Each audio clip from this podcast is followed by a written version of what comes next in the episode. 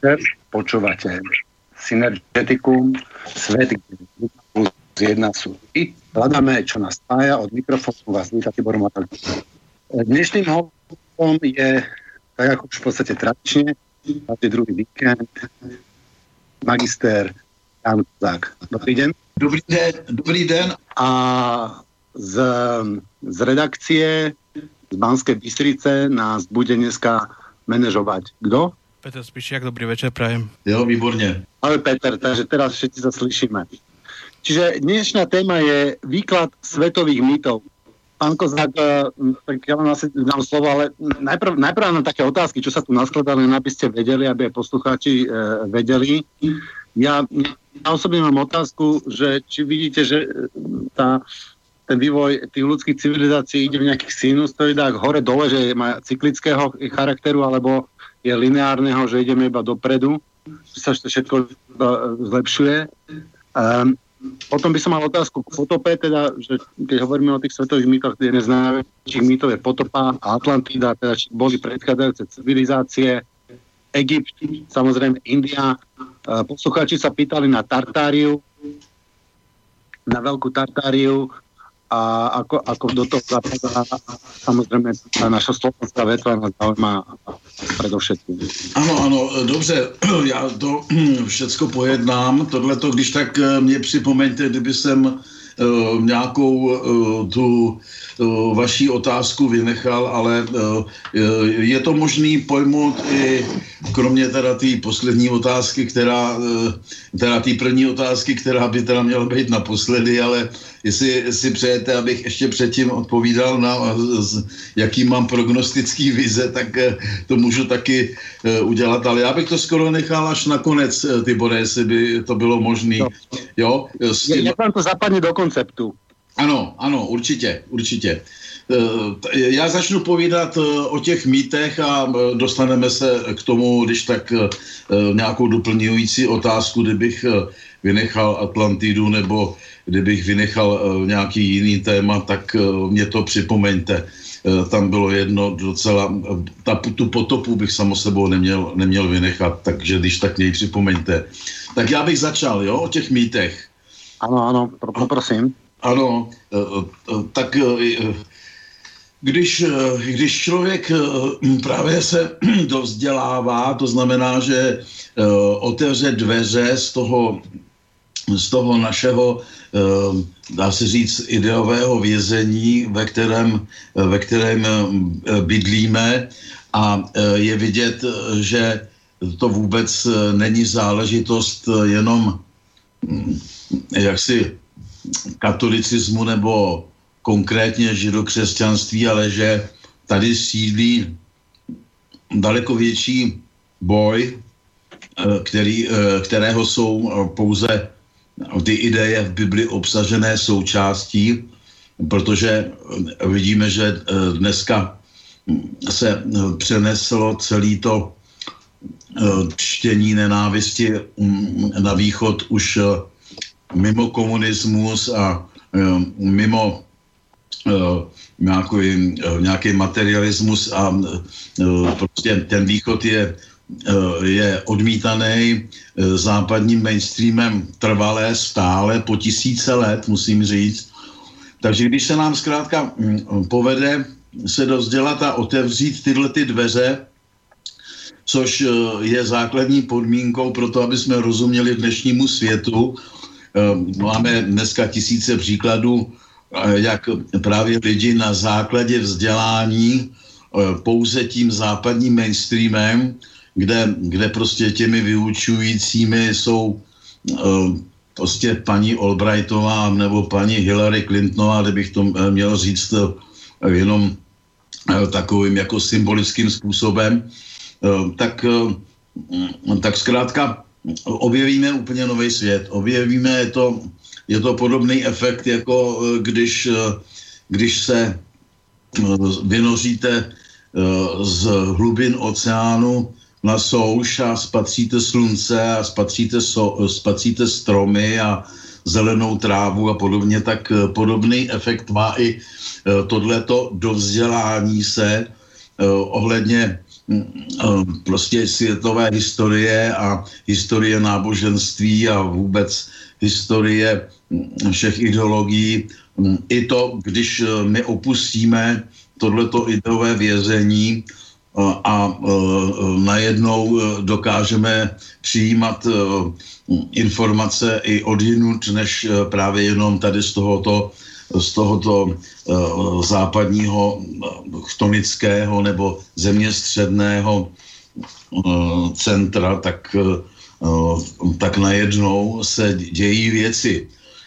Stane se totiž to, že najednou po té, co pochopíme buddhismus, po té, co pochopíme Upanishády, po té, co pochopíme, o co šlo v Perské říši, Eh, a eh, vůbec eh, co vlastně si myslí svět o nás, západanech, o nás, židovských křesťanech, tak, tak najednou teprve spatří vlastně ten souboj, nebo spatří, spatří vlastně to drama, ten, ten, tu světovou válku, která permanentně Eh, pokračuje a pravděpodobně eh, tady eh, byla v lidské společnosti od věků a projevuje se v různých fenoménech během celé lidské historie. Jo?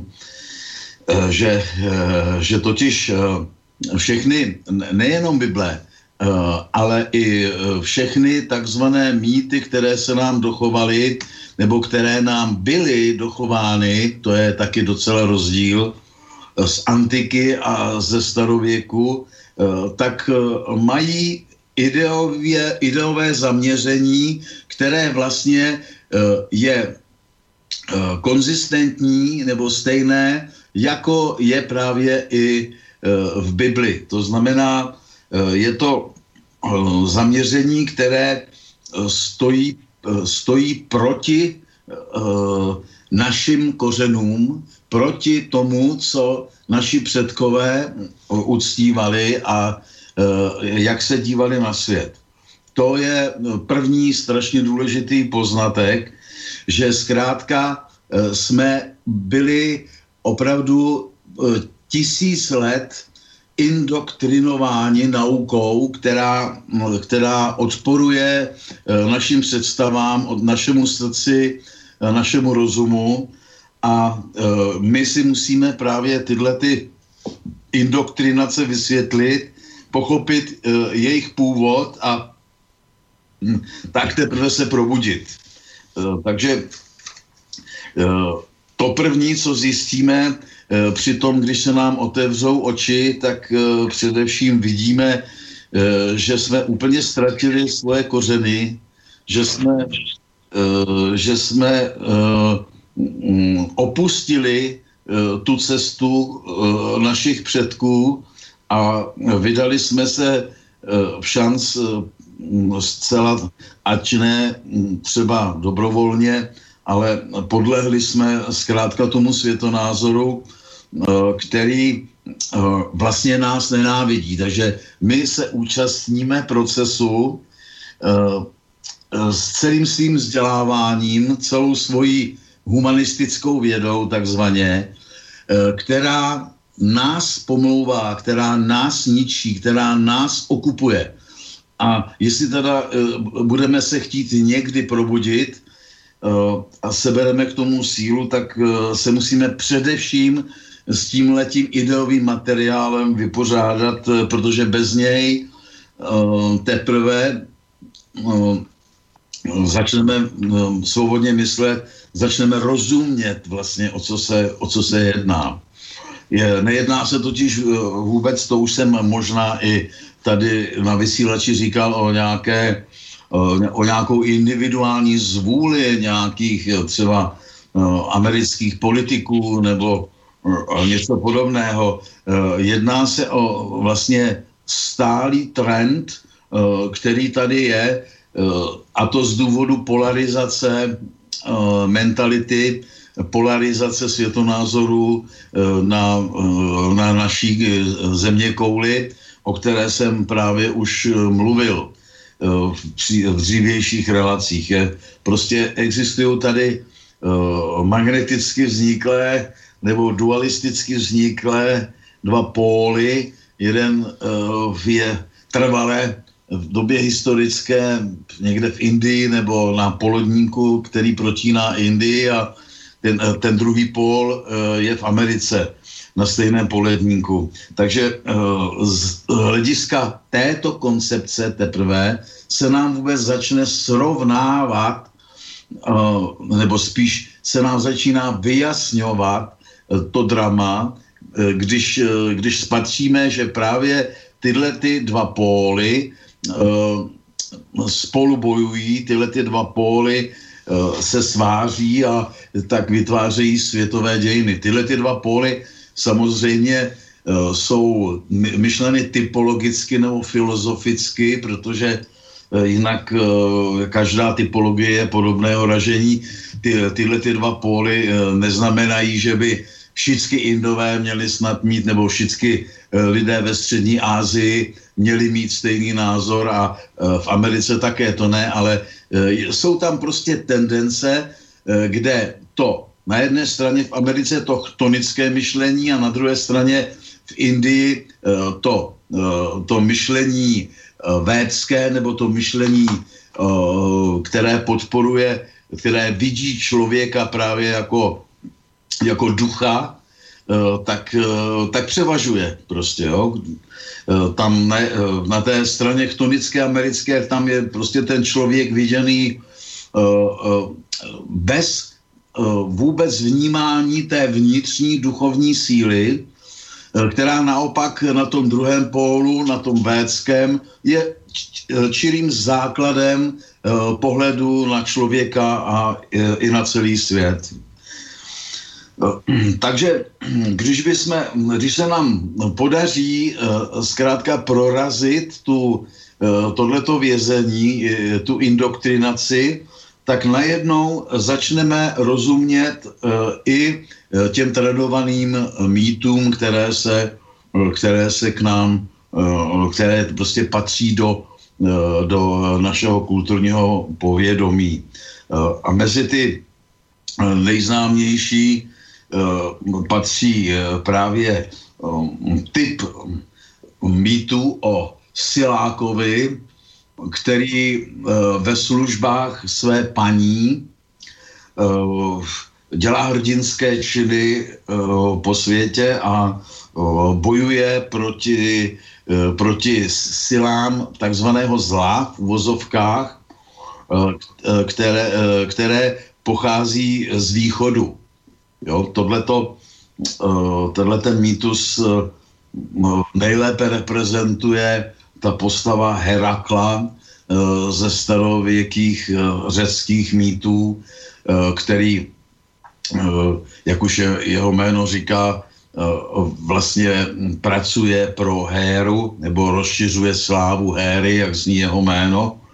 A eh, ten je tady hm, tím bojovníkem, který v mnoha obměnách prostupuje celou naši kulturu až do dnešního třeba Schwarzeneggera v hollywoodských filmech. A e, je to postava, která e, právě e, pracuje proti té védské světelnosti, která pracuje pro tu matku zem a jenom v ní vidí svou vládkyni, jenom v ní vidí toho svého, toho svého jako velitele, toho, toho vůdce. Jo? Takže Eh, v mnoha obměnách, kdykoliv se vyskytne eh, tenhle ten eh, nějaký obr nebo nějaký svalnatec, který, který takovýmhle způsobem se chová, tak je to, je to tento, tento model.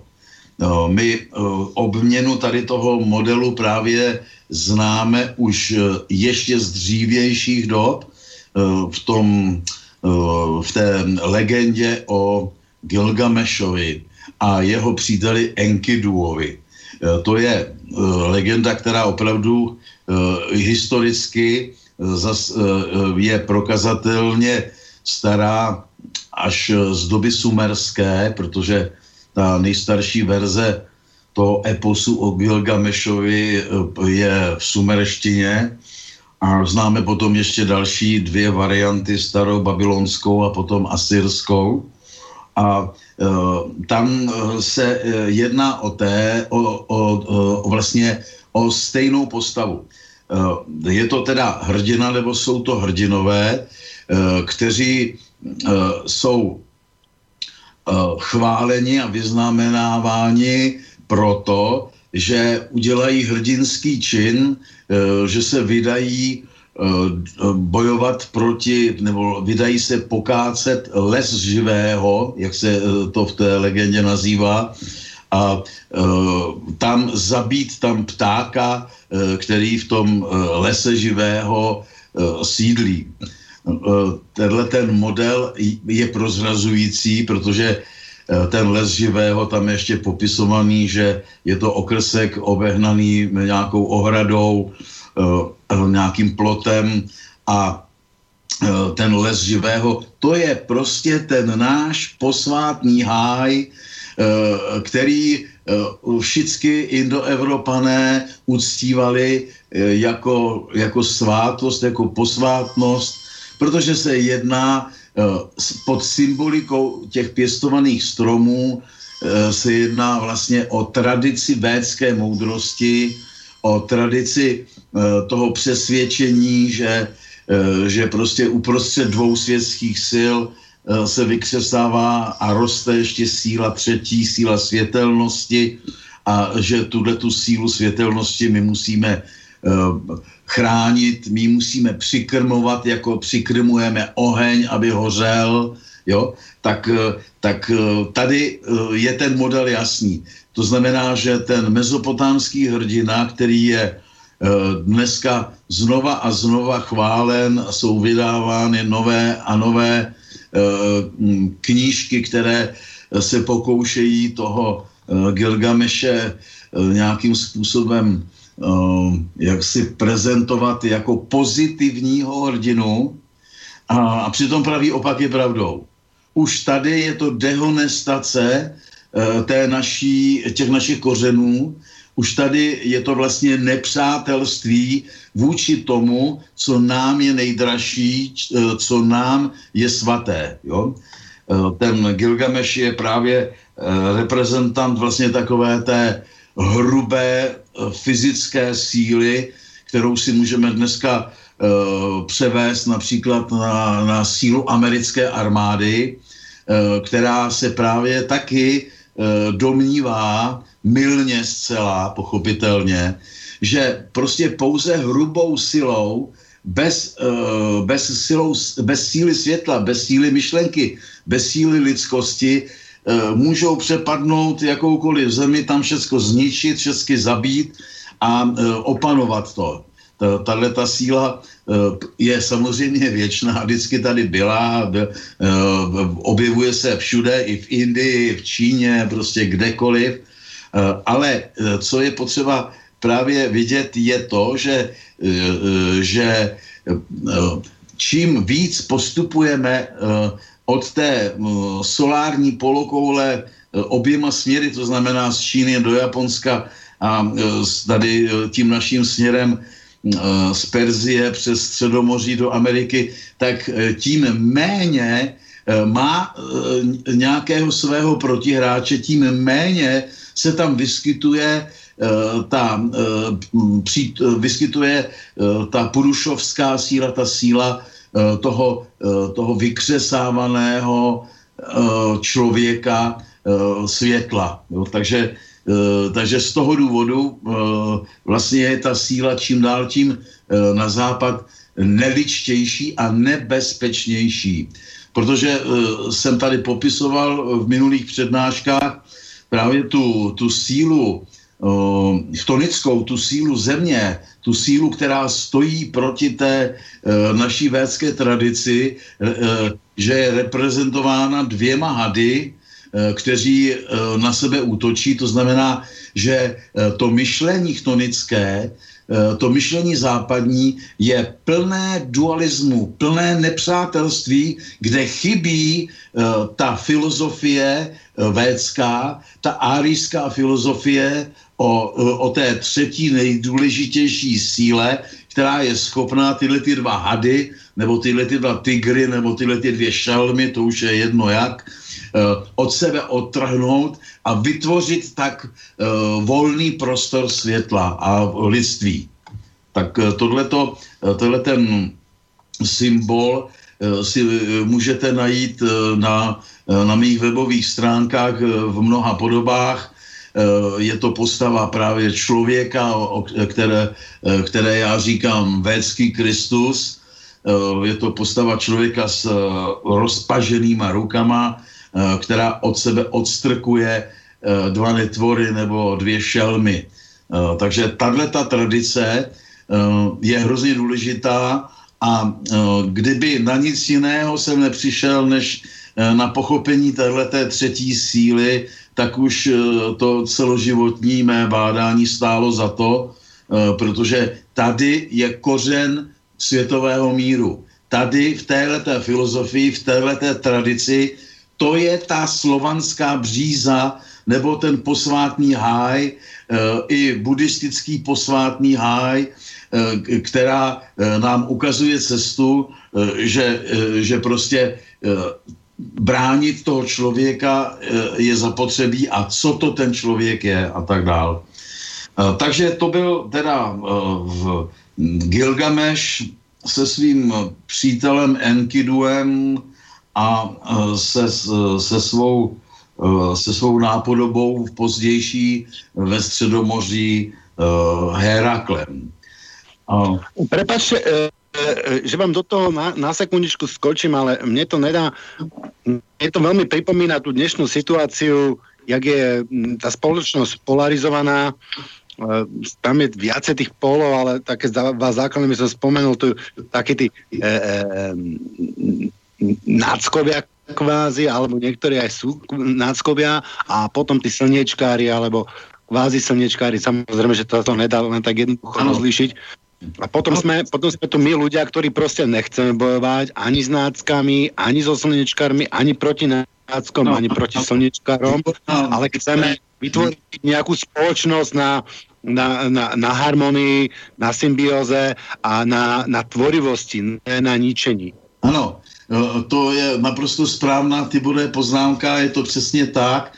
Tohle to všichni my cítíme Eh, a já se dobře pamatuju právě, eh, jak eh, se provalila ta hráz, co tady byla, ta, toho komunistického železního pásu a začala jsem proudit ta, ta nálada ze západu, tak to byl význačný rys společenský, že jsem se divil tomu, jak tahle ta polarizace je doslova mediálně pěstovaná. To je to zajímavá věc, že jak jsem eh, prostě vpadla ta sí, síla toho, eh, toho pravdoláskařství, to je prostě ta síla biblická, ta síla eh, toho židovského světonázoru, tak ona si potřebuje před sebou pořád zdůvodňovat tu svoji činnost tím, Eh, že vyzdvihuje toho svého protivníka. Tak eh, je jako jednak známo, že až do teďka eh, permanentně pomalu už největší vypka v televizních programech je Adolf Hitler, protože když si projedete kanály na televizi, tak každý den tam najdete jeden příběh o Hitlerovi, ať už Hitlerovi generálové a Hitlerovi milenky a tak dále, Hitlerovi zbraně. Proč? No protože prostě ten dualismus, ten omylný dualismus eh, tohletoho hadího pojetí světa, eh, tohletoho nepřítele přímo vybízí, vyvolává, potřebuje. Jo, takže z toho důvodu eh, někde tady po Praze běhalo 30 nějakých vyholených kluků, který křičeli nic než vlast a oni jim věnovali třeba půlhodinový pořad, protože těle těch 30 kluků oni potřebovali. Já dokonce jsem přesvědčený, že, že tahle ta síla i je přítomna při vytváření těch takzvaně neonacistických skupin, protože zkrátka uh, je ve vězení duality a potřebuje z tohletoho důvodu ten druhý pól evidentně jako nepřítele, aby mohla existovat. Jo? Takže ta vaše poznámka je, je, je naprosto správná. Je to ve své podstatě je to vyjádření té duality, o které jsem mluvil, která je přítomná v té védské vizi světa.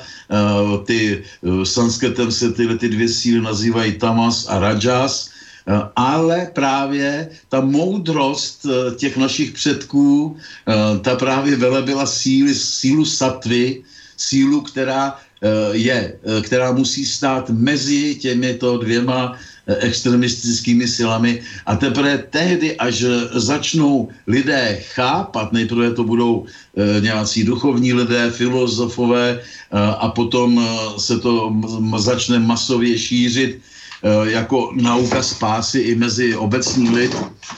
A teprve potom, až toto eh, eh, se lidé naučí, protože zatím opravdu kromě mě neznám nikoho, kdo by, kdo by tu védu takto pochopil a takto prezentoval, ale protože to je velká pravda, protože to není žádná moje myšlenka nebo smyšlenka, ale protože to je, eh, eh, protože to je sama podstata světa, podstata života, tak zcela nepochybně uh, tahle ta pravda dojde, dojde uznání a dojde rozšíření a teprve potom bude možné Eh, eh, splnit to, co ty Bore, vy jste říkal, a co je taky přáním většiny lidí, lidstva na světě, že jo? Eh, aby, aby tyhle ty dvě síly se, se uklidnily, aby přestali, přestali zkrátka no, ve svém zuřivém úsilí, protože budou zkrátka pochopeny a pochopeny budou tím, že budou viděny, a, a protože do posaváde viděny dobře nejsou, do, posa, do posaváde je to tak, že dokonce někteří pomílenci nazývají tu tamasickou armádu, nazývají fašismem, takže je vidět, že naprosto nic nechápou, že jsou v naprostém chaosu. Uh, takže, uh, takže teprve potom, až tyto síly budou viděny, tak uh, taky bude se pracovat na tom, aby, aby tahle ta satvická síla nebo ta síla vykřesávané lidskosti, eh, aby dostala místo, prostor, dokonce potom i právní prostor, eh, napřed to bude nějak eh, prostor v nějakých ideových strukturách, že jo, a potom prostor teda mm, i společenský, tak, aby se mohla, mohla uplatnit, protože právě je potřeba vidět, že to ideové vězení, ve kterém my jsme na tak dlouhou dobu uvízli a ze kterého teďko se postupně začneme probouzet, eh, tak eh, to nám eh, vůbec, vůbec nic o této třetí síle ne, ne, neumožnilo vědět. Byli jsme tady prostě inkulturováni tím židokřesťanstvím do té nenávistné podoby, protože právě ten chtonismus je založený na obrovské nenávisti vůči té síle světla. Tamas nenávidí Rajas. Tak, takže právě z tohohle toho důvodu ta síla, která je cítěna, že, je, že přichází z východu, ať už ten východ je jakoliv rozvinutý nebo upadlý, tak ta síla je jednoznačně zaměřená směrem, ta nenávist je zaměřená k východu a, a z toho důvodu tady máme teprve to pravé vysvětlení, proč se dnes to a to děje. Bez tohohle toho pochopení vlastně pořád člověk tápe a, a nechápe tu obrovskou agresivitu a to pomlouvání třeba současného prezidenta Putina, který teda, ať je jaký chce, tak, tak rozhodně evidentně se snaží o to, aby, aby zkrátka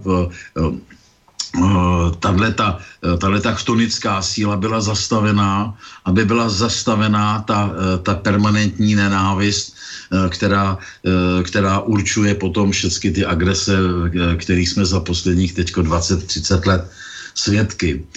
Tak, eh, takže takhle určitě, určitě velmi správný dotaz. Eh, tady eh, v ten, no, to naš, ta naše inkulturace právě má ještě řadu dalších podob, kde si můžeme my ty mýty konečně mm, mm, jak si vysvětlit a, a, a vidět, jakým způsobem vlastně jsme Mm, jsme byli jako ideově orientováni. Eh, je tady, eh, je tady mm, také velmi známý a velmi důležitý mýtus o dobití Zlatého rouna, o získání Zlatého rouna.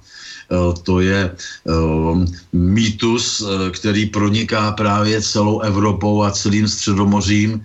Ono je potřeba říct, že vlastně ten židokřesťanský režim evropský s tím epicentrem v té v západní oblasti, eh, někde, že jo, napřed eh, to bylo prapůvodně, jak jsem tady zmiňoval, eh, ten Merovech, těch, toho z rodu Merovejců, ten zakladatel, že měl hrad několik kilometrů od dnešního Bruselu, ale potom se ta, eh, ta síla přesunula do, do Paříže, že jo, kde vznikla ta velikánská franská říše a eh, o tam tať eh, začala dělat obrovské výboje, při které právě pod hlavičkou toho židokřesťanství a toho krvavého ritu popíjení krve a pod hlavičkou toho ritu, který by bylo samo sebou dobré rozebrat, že jo, celé to židokřesťanství,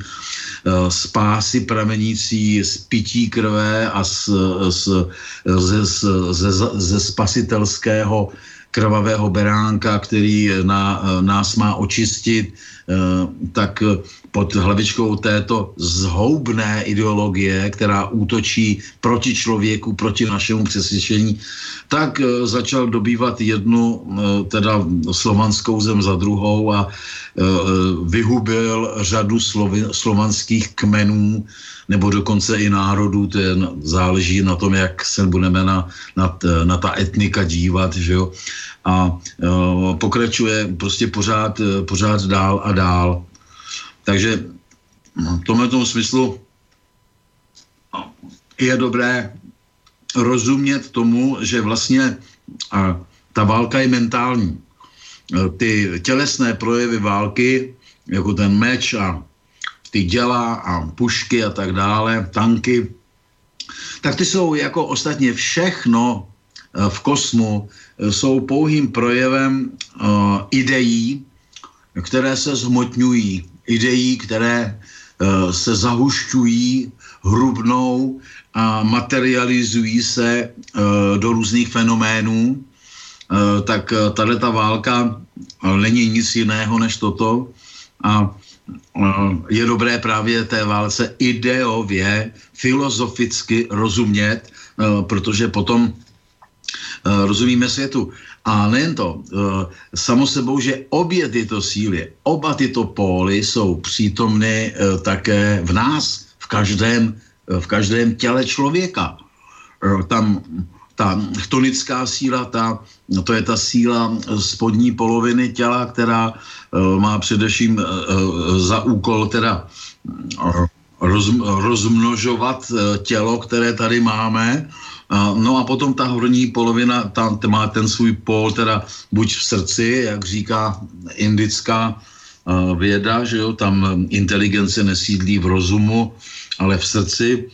A tam má právě za úkol chránit toho člověka. Takže e, my jsme teď v takové situaci, kdy e, jsme pod, po tisíc let, i když se to nezdá, i když katolíci všude mají hořící srdce a, a podobně, e, ale to je jenom léčka pro ne, nedovzdělané, pro neprobuzené, protože ve skutečnosti, kdyby platilo to, eh, že, že prostě to planoucí srdce, ta dobrota a láska a pravda a láska vítězí nad lží a nenávistí, kdyby to nebylo jenom podvod, no tak by se v životě katolíci nemohli chovat takovým způsobem tisíc let, jak se chovali.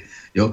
Je to permanentní nenávist a agrese, je to útočení na všecko takzvaně pohanské, to jest jiné, než jsem já, Jo? To všecko jsou nepřátelé, to všecko jsou uh, bytosti a kultury, které je potřeba vyhladit ohněm a mečem a nasadit tam katolické misionáře, které prostě kteří způsobí, že ta země eh, bude inkulturována, eh, jako bylo třeba inkulturováno Československo, že jo, nebo Polsko a tak dále.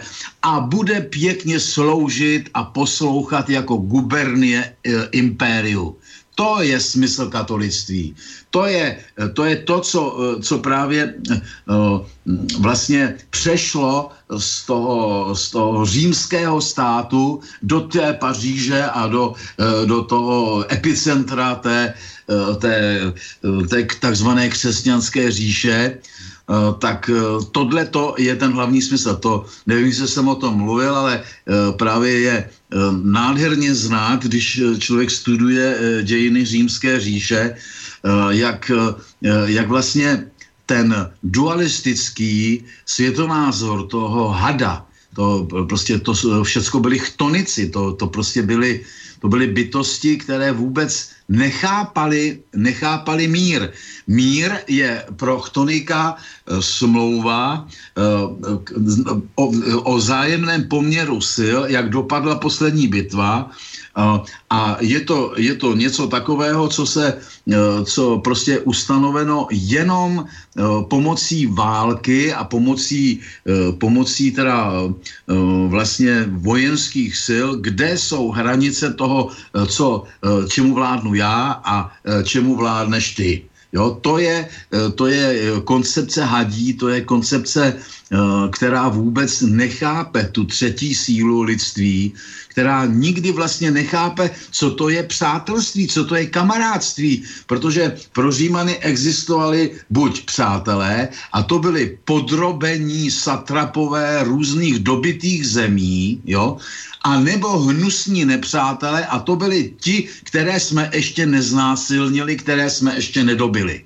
To je římská představa míru, která je uh, pro nás naprosto nepřijatelná. My máme naprosto vyšší eh, eh, vyšší představu míru, eh, která, která je zakotvená právě i v podstatě světa, to není žádný náš výmysl. A pod tímhle tím úhlem bychom se měli dívat právě na celý západ a na jeho současné řádění, protože celý západ vlastně není nic jiného než pokračování Eh, v této římské politice, pokračování v té imperiální politice, která, eh, která nezná hranic, která, která prostě eh, se roztéká kamkoliv do nekonečna a dokud bude poslední ostrůvek na světě, třeba Bali, takový příklad, nebude patřit, nebudou tam všude nebudou tam všude McDonaldy a Coca-Coly a bordely a, a nahatý holky ve všech vitrínách a nebudou tam všichni spitý whisky a pivem a vínem, tak do té doby nedaj pokoj. Takže tady z toho pak vyplývá i všecko to následující, všecko Eh, to, proč tady eh, dochází i eh, třeba k tomu, k tomu obrňování se a zbrojení všech zemí, jako je třeba Rusko nebo Indie nebo podobně, které by ani tolik nezbrojili, kdyby zkrátka se tak strašně těch Američanů nebáli. Jo? Já bych s dovolením teďko přerušil, dali bychom si přestávečku, jo? Šlo by to takových 5-7 minut? Doufám, zdrže. Jo? Peter, pohodě? Ano, dá za pohodě.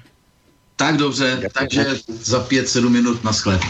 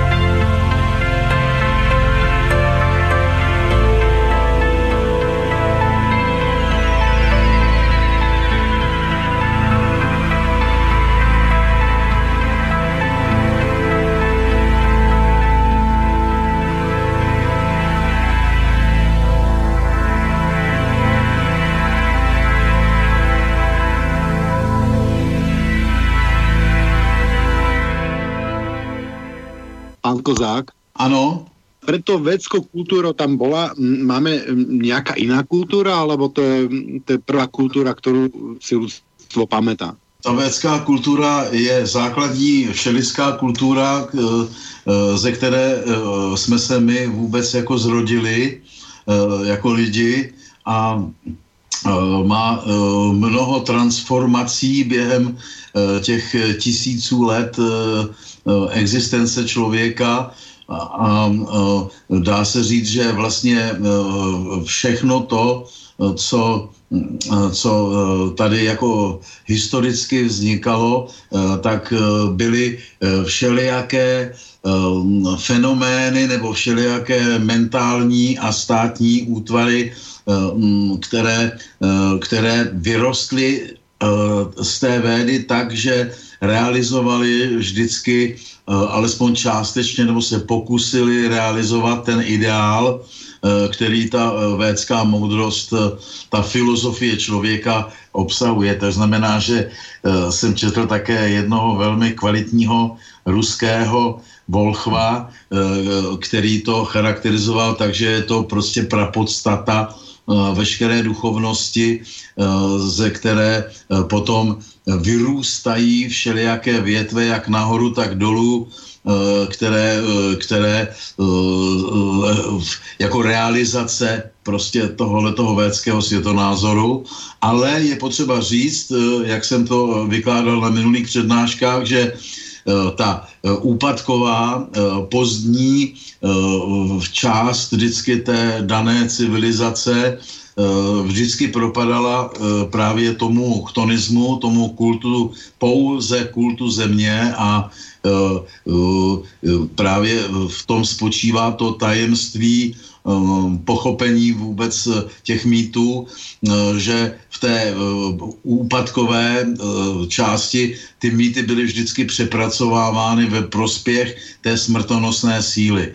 To znamená, že v té čisté podobě má ta védská filozofie nebo ta prapůvodní duchovní cesta eh, lidstva, eh, tak má vždycky eh, raketový nástup a rozvoj, rozkvět a když potom se jak se vy vypotřebuje ta, ta energie duchovní, která tu kulturu založila, tak nastupuje vždycky ta úpadková hm, chtonická nebo neduchovní vlastně cesta, která jenom vykrádá všechno to, co eh, původně eh, se naučila a převrací, převrací vždycky ten smysl v opak, to, což si právě můžeme mm, na těch mítech docela dobře ukázat. Ono stačí, já na přednáškách promítám také všelijaké artefakty náboženského charakteru a tam právě je nádherně znát, Eh, takový symbol eh, je také k nalezení na mých webových stránkách, když se podíváte eh, jako buď pod mým jménem nebo, nebo gnostika.cz, tak tam je ten základní symbol toho védského Krista, který vytváří prostor v té dualitě, tak ten prostor je potom nádherně zaměněn a uprostřed mezi těma eh, dvěma eh, zvířatama, těma dvěma tigrama eh, nebo šelmama obecně, tak tam je vždycky bohyně pohlavní lásky. Nějaká ta Ištara a Starta, nebo nějaká jiná, většinou často také nahatá bohyně, nebo bohyně s velikánskými prsisky, kde je, jsou zdůrazněny ty pohlavní znaky. Takže eh, právě jenom na tě, těchto dvou obrázcích vedle sebe eh, je nádherně symbolizován ten vývoj každé kultury, důvod jejího vzniku a také důvod jejího pádu. No. Takže takhle. Já bych navázal ještě, aby jsem se dostal alespoň k těm nejznámějším a nejdůležitějším Eh, mýtům, které provázejí naší, naší civilizaci. A tady musím teda hlavně mluvit o tom homerském okruhu, uh, o, o té trojské válce a o Iliadě a Odiseje a také o vlastně tradici, která doprovází i celý středověk. To není tak, že zkrátka byl kdysi dávno nějaký Homer, slepý pěvec, který sepsal nějaké, nějaké básně, nějaké písně, ale je to právě něco daleko důležitějšího, je to, je to právě věčně zelený nebo věčný mýtus té Eh, té oceánské nebo chtonické síly, eh, o tom, jak eh, se jí povedlo porazit tu sílu védskou, tu sílu, kterou reprezentuje v té, v té básni právě legendární město Troja, kde si na východě.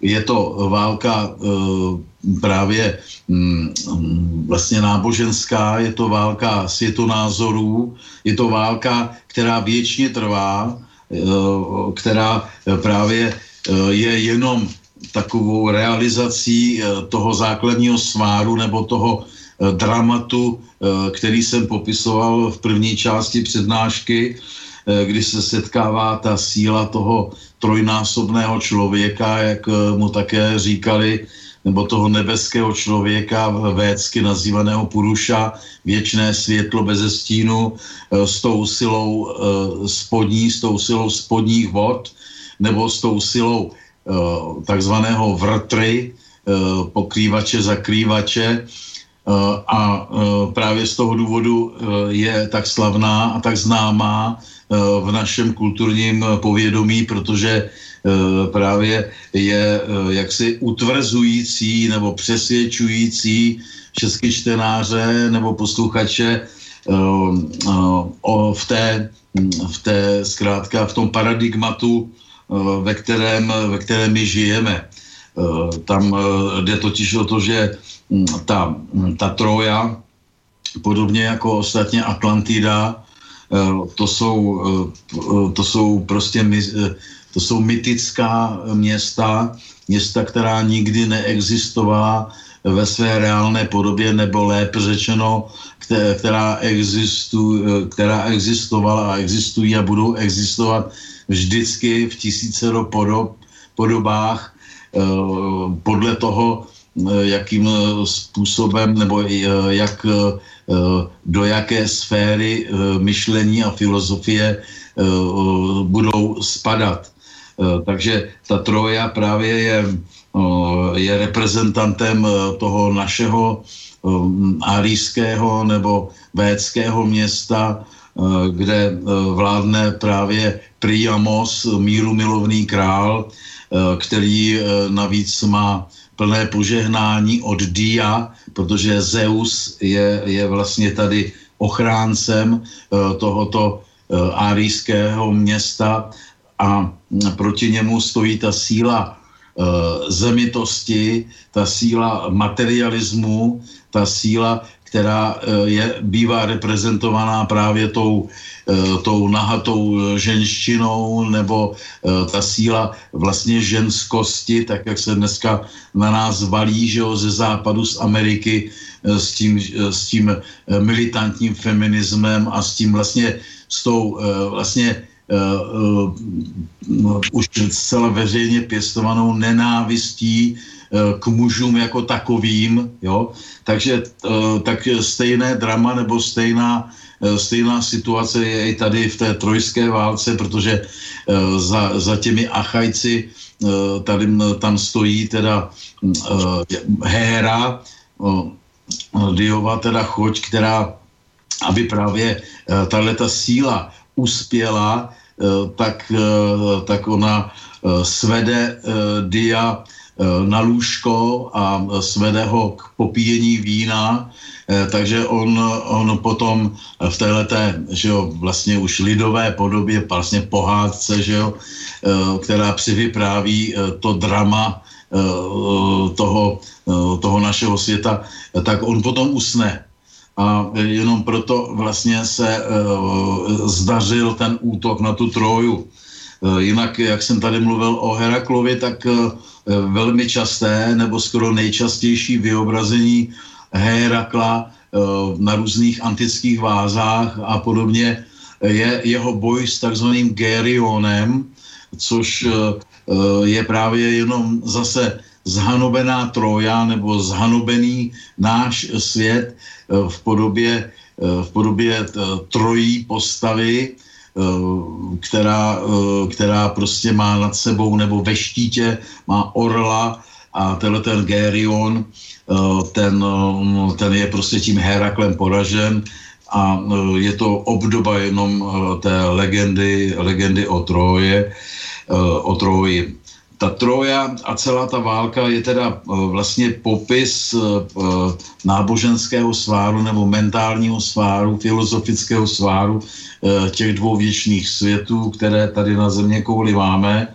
A je zajímavá právě tím, že dost podobně jako ostatně v Bibli je Ježíš Kristus zástupcem přestupníků, to znamená všech kriminálníků, všech vrahů, derebáků, tak eh, podobně eh, také eh, je v té, v té, tro, v té trojské legendě Podobně je také v té trojské legendě ta samotná postava toho největšího hrdiny Odisea, protože Odysseus znamená řecky eh, ten nenáviděný eh, v závorce diem.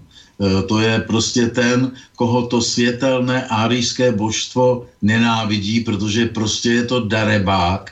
A tenhle ten darebák se stává milovanou postavou západního kulturního okruhu. Lidé čtou o jeho cestě za Penelopou a slzí lidé čtou o jeho, eh, o jeho průniku mezi Skylou a Charybdou a podobně, eh, ale tady je potřeba mm, si uvědomit, eh, probudit se a uvědomit si, jako, co za hrdinu to je. Je to, je to prostě ten, kterého Zeus odmítl, nebo který se sám od té základní lidské prasíly vzdálil, který opustil dharmu, sanskrtsky řečeno, a stal se adharmikem, a e, to znamená pirátem, loupežníkem, že jo, e, člověkem, který, který přepadává e, zkrátka obyvatelstvo a pobíjí tam ženy a děti a bere veškeré bohatství. To je ten ideál toho západního chtonického člověka, který, který právě prosvítá z té, z té z, z té legendy, ale na to člověk musí být probuzený. On nesmí, jakmile vězí neustále v tom, v tom biblickém paradigmatu, jakmile si prostě neuvědomuje při čtení Bible, což se děje velice běžně, že a často podstatu toho smýšlení, nasměrovanost toho, té nauky, která, která dokonce Ježíše Krista vyzvedává vyzvedává, povyšuje na kříž, podobně jako Mojžíš, který nařídil klanění se hadu, takže teprve tehdy, když my pochopíme, že ten židovský Ježíš Kristus je vlastně vítězící had nad námi, nad naší védskou tradicí, tak jsme teprve doma tak teprve se, uh, jsme schopni smysl Bible pochopit.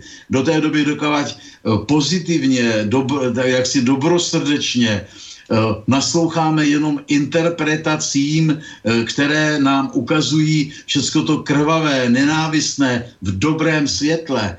Uh, ukazují nám, že to je pravá cesta člověka, že to je naše spása, že, že prostě zabijeme beránka a popijeme jeho krev a že budeme očištěni. No tak do té doby právě jsme otroci, do té doby musíme poslouchat hada, který nám vládne a budeme ho poslouchat tak dlouho, než se lidé probudí a tuto pravdu pochopí. Do té doby prostě se naprosto žádná změna nestane, ani politická, ani ekonomická, protože všecko vězí v mentalitě, všecko vězí v ideji. My se musíme ideově probudit. A teprve, když pochopíme to světlo, tu cestu naší, té vykřesané síly lidskosti, tak teprve potom se tady taky najdou lidé, kteří tuhle tu sílu začnou realizovat. Do té doby prostě, pokud se budeme bavit a hádat jenom na politické úrovni nebo ekonomické úrovni nebo sociální úrovni, tak to nemůže dopadnout jinak, než že vždycky nakonec Eh, tahle ta síla toho hada eh, zvítězí a že nás, že nás porazí. A síla, síla toho hada je teda rozdvojená, pokud tomu rozumím, a je to len také divadlo, že, že sa tie síly hrajú len k nášmu ovládaniu, ako rozdela panuje. Hej? Ten, rozumiem tomu správne? A že my, aby sme sa o to oslobodili, tak my musíme vlastne eh, prestať bojovať buď za jeden pol, alebo za druhý a musíme hľadať nejaké, nejaké to neutrálne riešenie toho svetla poznania. Dobre tomu rozumím? Ano, ano, ano takhle, takhle by se to uh, tako, uh, taky dalo říct, uh, protože zkrátka ta, ta síla pracuje především na tom, aby, aby se, aby namočila toho účastníka do, do té pozice, že se stane prostě provinilcem. Eh, ona vlastně šíří tu, eh, tu svoji moc eh, pomocí rozšiřování hříšnosti. Jo, to znamená, nabízí pořád tu ohnivou vodu, nabízí pořád opium, že jo, třeba jak byla dobytá Čína pomocí opia, to asi znáte. A z tohohle toho důvodu potom, když ten člověk už je opravdu namočený, Eh, to znamená, že například eh, eh, přijal, přijal pozvání na křížové výpravě, na křížovou výpravu někam na východ nebo do Čech, nebo křížovou výpravu třeba do Libie nebo do Sýrie, že jo, nebo kamkoliv, kde teda se zúčastnil vraždění a bombardování a, a, a ničení celé infrastruktury a za, zabíjení lidí tak ta síla dobře ví, že, eh, že tím si všechny účastníky váže. To je podobně, jako kdyby jsme se spolu domluvili, měli jsme jednoho démona darebáka, který řekne, pojďme, vypálíme tamhle tu chaloupku, eh, ta babičku, co tam bydlí, zabijeme a všecko, co tam má, tak ukradneme. A my z blbosti jsme řekli, dobře, to je výborný nápad. A šli jsme tam, tak a pak jsme to udělali, tak prostě nás ta síla má už jí patříme, protože už nikdy nemáme tolik charakteru a síly, aby jsme, aby jsme, eh, aby jsme prostě kritizovali eh, nějaký zločin nebo nějakou kriminalitu, protože jsme si plně vědomi, že jsme my ti kriminálníci. Jo? Takhle ta síla pracuje. Eh, takže v tomhle v tomhletom smyslu je dobré si uvědomit, že nenamočit se nebo, eh, nebo prostě nenechat se svést eh, k nějaké strženosti, eh, když ten cíl je špatný a když s ním nesouhlasíme, tak bychom se toho neměli nikdy účastnit.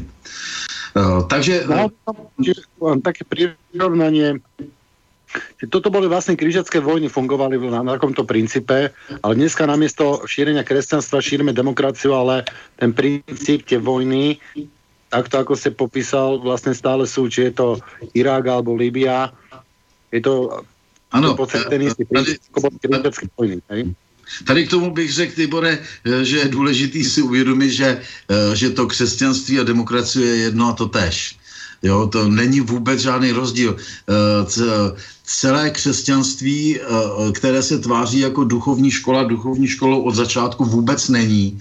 Je školou právě eh, židovské nápodoby naší, naší védské tradice v tom smyslu, že jestliže si myslejí ty nadutí árejci, že mají spasení Eh, v podobě nějakého Indry nebo nějakého Svaroga nebo podobně, tak eh, my jim ukážeme, že to spasení skrze Jahveho a jeho krvavý činy existuje také, protože zkrátka Jahve miluje i všechny adharmiky, i všechny hříšníky, kteří se budou eh, hlásit u Jahveho proléváním krve a mazáním si krve na dveře, aby Jahve věděl, kdo je jeho armáda a aby taky mohl útočit na všecky, kteří tou krví dveře pomalované nemají a to jsou, to jsou teda nepřátelé, takže vlastně my všichni Eh, kteří máme ještě to indoevropské srdce, které zkrátka chápe něco, tak my jsme úhlavní nepřátelé téhleté síly. A celá ta, celý ten proces demokracie je vlastně spojen s procesem eh, materializace eh, světonázoru. To, to je, že se vychází z toho, že dole Eh, je pravda, dole, jenom dole eh, je, je prostě eh, to, to správné, to, čeho bychom se měli držet, ale nahoře, nahoře, tam je ten Jákobův žebřík, tam je, to, tam je hrůza, tam, tam, je, tam je prostě strašidlo, tam, tam sídlí zkrátka nějaký ten strašný bůh světla, kterého právě celá ta chtonická tradice permanentně pomlouvá a e, která z tohoto důvodu e, právě zničila celý ten, e, ten arijský systém hierarchický, protože ta hierarchie, ta, ta je překážkou pro to, aby ta spodní síla mohla vtrhnout na, na všecka ta místa, kde dříve sídlili teda králové nebo šlechta. Prostě to, to zřícení toho eh, společenského řádu eh, od, eh, dejme tomu, konce toho 18. století, tak to vlastně už otevřelo ty brány pro, pro to, aby mohla tato masa, tato spoura davů, jak ji nazývá Ortega y Gasset, ten španělský filozof, aby mohla začít řádit. Že? A ona, ona vlastně řádí e, do tečka a troufá si pořád víc a víc e, právě s tím argumentem, e, že s tím argumentem, že demokracie to je přece to nejlepší a demokracie to je, to je něco, co nás spasí. No já jako, jako doúplna vzdělaný člověk můžu říct, že to je absolutní nesmysl. Nás demokracie nikdy nespasí, protože dole nesídlí nic vznešeného, dole nesídlí nic kulturního, dole se ani nepřemýšlí. Eh, prostě ze spoda jednosměrně jenom eh, určovat celou lidskou společnost je, je katastrofální chyba. Z toho důvodu taky byli popraveni, zastřeleni, pověšení a podobně všichni králové a císařové a reprezentanti téhleté ještě teda védské Eh, společnosti a uh, budou uh, nenáviděni všichni ti, kteří dokážou ten národ vyburcovat nebo ten stát k nějaké obraně proti téhleté chtonické síle, že jo, ať už, ať už to byl třeba ten Husajn, že jo, nebo ať to byl Kadáfi, nebo Putin, nebo kdokoliv, kdekoliv, když se objeví a bude schopen se ubránit, bude, bude plnit tu hlavní roli krále nebo vůdce, kterou, kterou prostě e, ty e, pohlaváři nebo ti e, představitelé by měli hrát, že jo, tak ji bude plnit a bude, bude bránit ten svůj národ a ten svůj stát, tak, tak prostě skončí, jako skončil Kadáfi nebo, nebo Hussein. Jo. Takže materialismus je mm, a židokřesťanství jedno jest. A právě, že... Ja, ja sa síce nesúhlasím, ale toto by sme rozobrali asi potom nejaké ďalšie relácie, kde by sme mali nejakú tú ideálnu spoločnosť podľa vás, čo týka hierarchie, lebo vidím, že tá hierarchia tu dodneska vládne. A ja považujem hierarchiu za chybu aj to socializmu, čo to bolo a za chybu dnešného systému právě ta hierarchie. Ano, ty bude v každé společnosti přirozeně dochází k hierarchii, to bez toho prostě to nejde. I slepice mají klovací systém, že jo.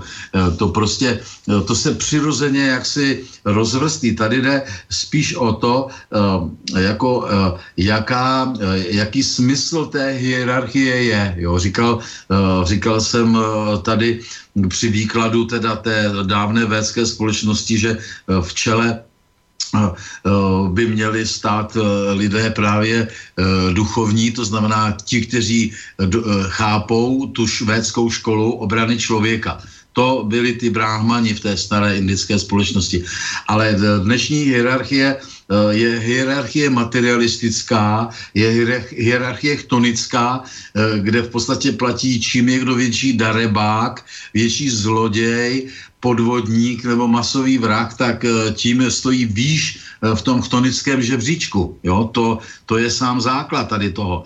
Ale to, to už není ta hierarchie jako taková, nebo ten smysl té hierarchie původní. To je, je, je jenom chtonická nápodoba, eh, se kterou samozřejmě eh, jako člověk eh, nemůže souhlasit, protože na rozdíl od eh, té hierarchie původní, eh, kde, eh, kde prostě na nejvyšším postu byli lidé probuzení a ty kšatriové, ta vojenská vrstva je poslouchala a uctívala, tak se to převrátilo v úplný opak a ten, ten, ten člověk právě, který zkrátka nazhromáždil nejvíc peněz nebo je nejbohatší a má největší vliv, tak ten ten hraje teda tu, tu roli toho předáka.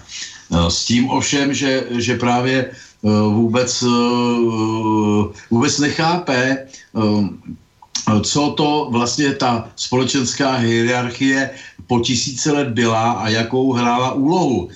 Dobrý příklad teď je, nevím, jak se jmenuje, možná, že vy ho budete znát jménem, ten údajně nejbohatší američan, jak mu patří to, ten Amazon, nevíte, jak se náhodou jmenuje? nějak od B, už má nějakých 120 miliard dolarů, píš, psa, píš, psali noviny nebo Blesk nebo něco podobného. No, tak eh, to je právě za, eh, zastánce té čistě oceánské filozofie. To znamená, on si myslí, že svobodný egoismus, svobodný individualismus Eh, je to, co táhne eh, celou společnost a že tady je potřeba dát absolutní zelenou eh, těmto lidem, kteří něco dokážou, jak se to říká, že jo, a že, že prostě stát by měl být marginalizován, nebo lépe řečeno téměř zrušen, a aby volné polo, pole tady měly zkrátka ty všechny privátní podniky, aby, aby zkrátka privatizace byla to, co bude vůdčí myšlenkou lidské společnosti. Jo? E, tady to vidíte, to je naprosto katastrofálně z, e, záhubná myšlenka, e, která se, jak se postupně realizuje, a ona se realizuje, že jo, tak, tak ta vlastně vede celý život na této planetě do záhuby, protože te, to, ta individualizace, eh, ta egoizace, eh, ta, ta si nebere servítky, ta, ta prostě eh, ta nepracuje jako král toho původního védského systému, nepracuje pro všechny. Ona taky nechrání všechny. Ona nepřebírá všechny ty ušlechtilé úkoly, které tomu původnímu monarchovi byly vlastní. Ona se prostě stará akorát o zisk, aby byl co největší a e, dává e, z tohletoho zisku e, nějakou úlitbu v podobě všelijakých mecenářských akcí a tím si myslí, e, že prostě je lidská a že takhle to má fungovat, ale bez vládnoucího a citlivého, jak jako píše Kapila ve své slavné sámke, e, prostě lidská společnost nemůže existovat. A my jsme toho vládnoucího a citlivého zabili, my jsme ho rituálně rozčvrtili a e, s, s pomocí této demokratické revoluce e, třeštíme radostí, jaká je absolutní svoboda, že si můžou e, i kriminálníci dělat, co chtějí a že to je to nejlepší, co nás může potkat. takže v tomhle no, no, no prepáčte, ale nemyslím si, že, pred, že, že feudáli boli takí milí, jak ich tu vykreslujete, že by im záležalo na to, že ta elita feudálna, že bola skutočná elita. Ja teda jo, vidím, no, tak, čo týka hierarchie, prepáč, čo týka hierarchie, vidím dva veľké zlomy v hierarchii, podľa toho, čo viem, že ako fungovala slovanská spoločnosť, že ten vodca, ten kniaz alebo to knieža, že za prvé nežilo vo väčšom luxuse ako ostatní poddaní, že tam nebola nejaká materiálna motivácia a za druhé to knieža sa nededilo z otca na syna, ale tým kniežaťom sa stal ten najprebudenejší jednotlivec, ktorý mohol byť synom či už rybára, alebo lovca, alebo, alebo kniaza predchádzajúceho, že sa to neviazalo na dedičstvo. A ako náhle sa to začalo automaticky dediť, a ako náhle tam vznikla mm, motivácia lepšieho, lepšieho materiálneho zabezpečenia, lepšieho života, že ten vodca zrazu už nebol hladný, keď ostatní boli hladní, že nehľadoval s nimi, keď bola bieda, ako to bolo predtým, tak tam sa to, tam sa to začalo deliť, deliť, deliť. Čo ste o tom myslíte? No, e, já myslím, že ta myšlenka rozhodně vitalisticky nebo inteligentně je, jako je správná, e, že takhle to, zase můžeme to proti tomu namítnout řadu e, všelijakých protiargumentů, například například ten, že když v klidu mohl být ten syn toho stávajícího panovníka připravován eh, na tu svoji roli krále nebo císaře a podobně, eh, tak na to byla zaměřená celá ta jako jeho výchova, a když bylo potom, když toto odstraníte a necháte to na hm, vitalistické, teda jaksi hm, volbě nějakých zase lobistických skupin, většinou to dopadlo, že to bylo plný vražd a podobně, eh, tak eh, tam potom se mohl dostat teda vlastně ten nejbrutálnější, ten jaksi uh, nejkriminálnější z nich, který dokázal všechny ty svoje konkurenty zlikvidovat a navíc člověk, který nebyl celoživotně připravován na tu vůči roli toho císaře nebo panovníka. Jo. Takže uh, všecko má své pro a proti. Ale v zásadě... Dobre, ale v prípade, v prípade že, sa to, že sa to dedí po krvavej línii, tak ja neviem, mne to príde, aké by ste vychádzali z toho, že my sme to telo, my sme to fyzično lebo ten duch, ten, e, ten sa môže na, narodiť e, do hociakého tela. Nemusí to byť e, tá skutočná elita, pokiaľ sme teda duch, tak by sa mala rodiť náhodne v hoci ktorej časti populácie a nie iba v nejakej aristokracii. Nehovoriac o tom, že tá aristokracia, vieme, ako u nás vznikla, že obyčajnou, obyčajnou krádežou tým feudálnym prevratom, na čo by sme tiež by mali mať někdy v budoucnosti reláciu. Jo, e, já vám rozumím, no, e, ten, e, ten princip ošem toho krále, ten princip toho, toho panovníka, který má za úkol chránit jistý území, Eh, tak ten je neodmyslitelný. Jo? Eh, je potřeba tady vidět, že ta eh, ideální společnost teda vzniká tehdy, když tenhle ten panovník neboli válečník je plně vychováván v úctě k té skutečné duchovní tradici a on má své všelijaké rádce a ministry, které si většinou vždycky Eh, tvořil eh, z nějakých těch eh, duchovních, ať už to bylo v době védské, že to byli bráhmani, nebo v době buddhistické, že to byli buddhisté, kteří právě mu radili a on byl ten, který je poslouchal, nebo který alespoň naslouchal jejich radám a podle toho se zařizoval. Jo? Ta, to, co máte na mysli, jako tu, ten evropský feudální systém, tak ten má taky svůj obrovský vývoj, že jo, je, je, není možný, není možné chápat, no, že by vytváření těch, těch struktur feudálních, že by to bylo prostě nějaké zlo, to, to by byl podle mě dost naivní pohled na věc, protože každá společnost musí uh, mít uh, nějaké, nějaké centrální vedení, uh, bez toho to není možné. A pokud to centrální vedení je v kontaktu s tou duchovní školou, uh, tak je všechno v pořádku.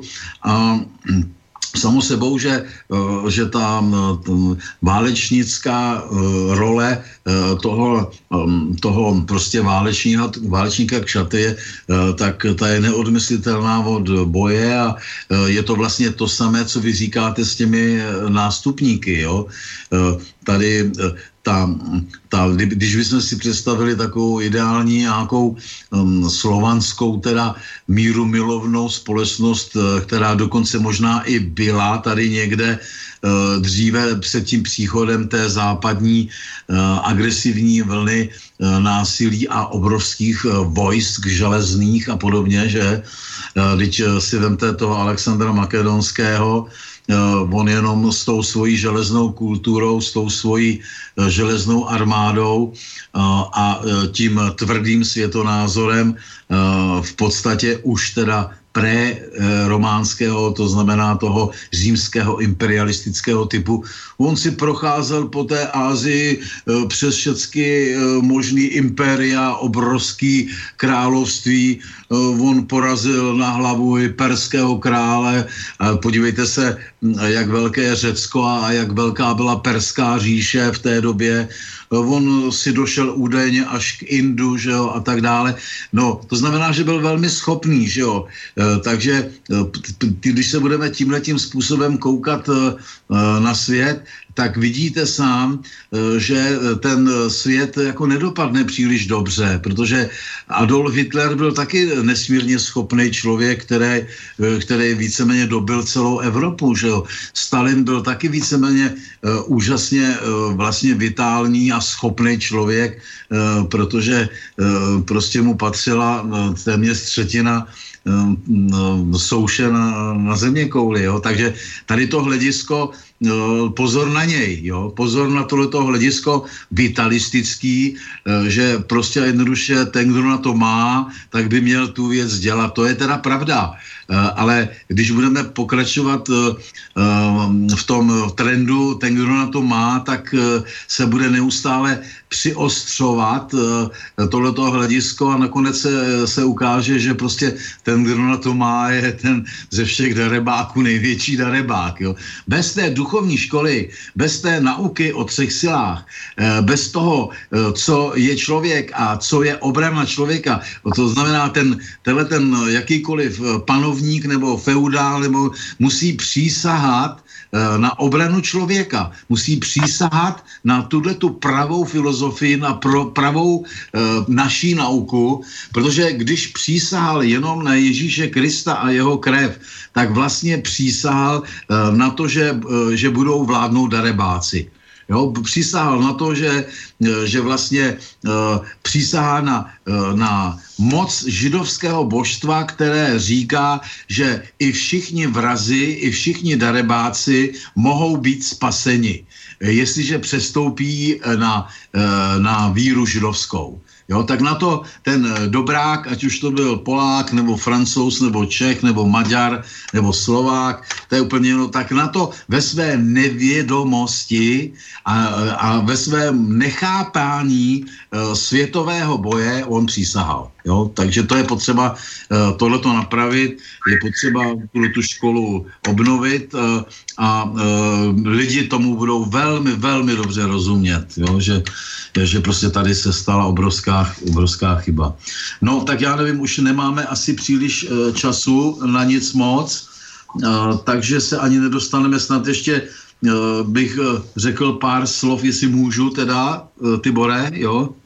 No, Môžete... ešte viete, čo... Ešte, čak, Nebo máte dáme to, teda, o, dáme, to, dáme to teda o mesiac, budeme kľudne pokračovať, lebo vidím, že sme z tých mýtov veľa nepre, e, neprebrali. Máme tu ešte nezodpovedanú tú Atlantídu, tú potopu, Egypt, Tartáriu. Takisto nám tu poslucháč e, písal, že boj Jana za viachlavým drakom čo, čo si myslíte ano, o tomto mýte?